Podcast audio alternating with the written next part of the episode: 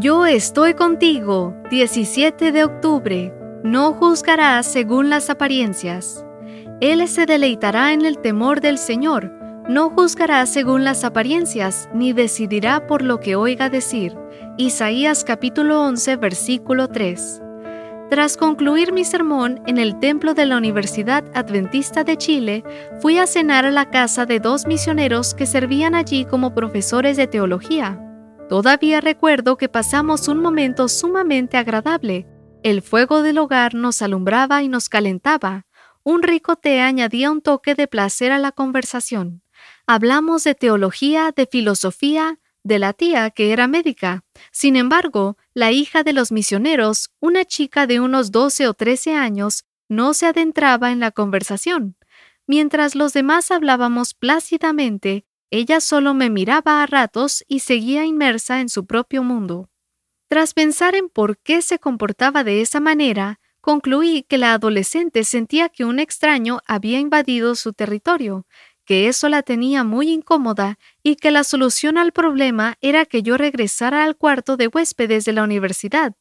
Pero cada vez que pensaba que creía que llegaba el momento de salir, un nuevo tema avivaba la conversación. Cuando finalmente me levanté para retirarme, la chica me entregó un retrato de mi persona. Todo el tiempo se mantuvo en silencio, mirándome esquivamente, porque me estaba dibujando. Cuán equivocado estaba yo. Son muchas las veces en las que he fallado en aplicar el mandato de Cristo. No juzguen por las apariencias. Juan 7:24. Yo veía a una jovencita incómoda porque la juzgaba basado en lo que yo veía, en las apariencias. Por eso, cuando se trata de valorar a los demás, Jesús nos invita a no dejarnos llevar por lo que vemos. Nuestros ojos son traicioneros, nos hacen ver lo que no es. Aquello de yo lo vi, yo estaba allí, no significa que nuestra valoración es infalible. Los judíos vieron a Cristo sanar en sábado al paralítico de Bethesda, así que se sentían con derecho de condenar al Señor y aún de matarlo. La arrogancia religiosa, esa que se fundamenta en lo que cree ver, siempre nos lleva a conclusiones triviales e insustanciales.